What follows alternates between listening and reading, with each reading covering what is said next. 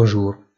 Pas de surprise par les décisions de la Fed, ni par la mise à jour des prévisions économiques, qui sont fondamentalement inchangées.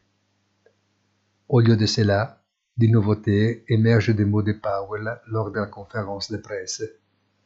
Une sorte d'aveu de culpabilité dans le contrôle du système bancaire et surtout la rapidité de la propagation de l'alarme et de la panique bancaire par rapport aux épisodes précédents qui allume un phare d'attention particulière sur le rôle actif des médias sociaux en tant que répétiteur et amplificateur des signaux de danger.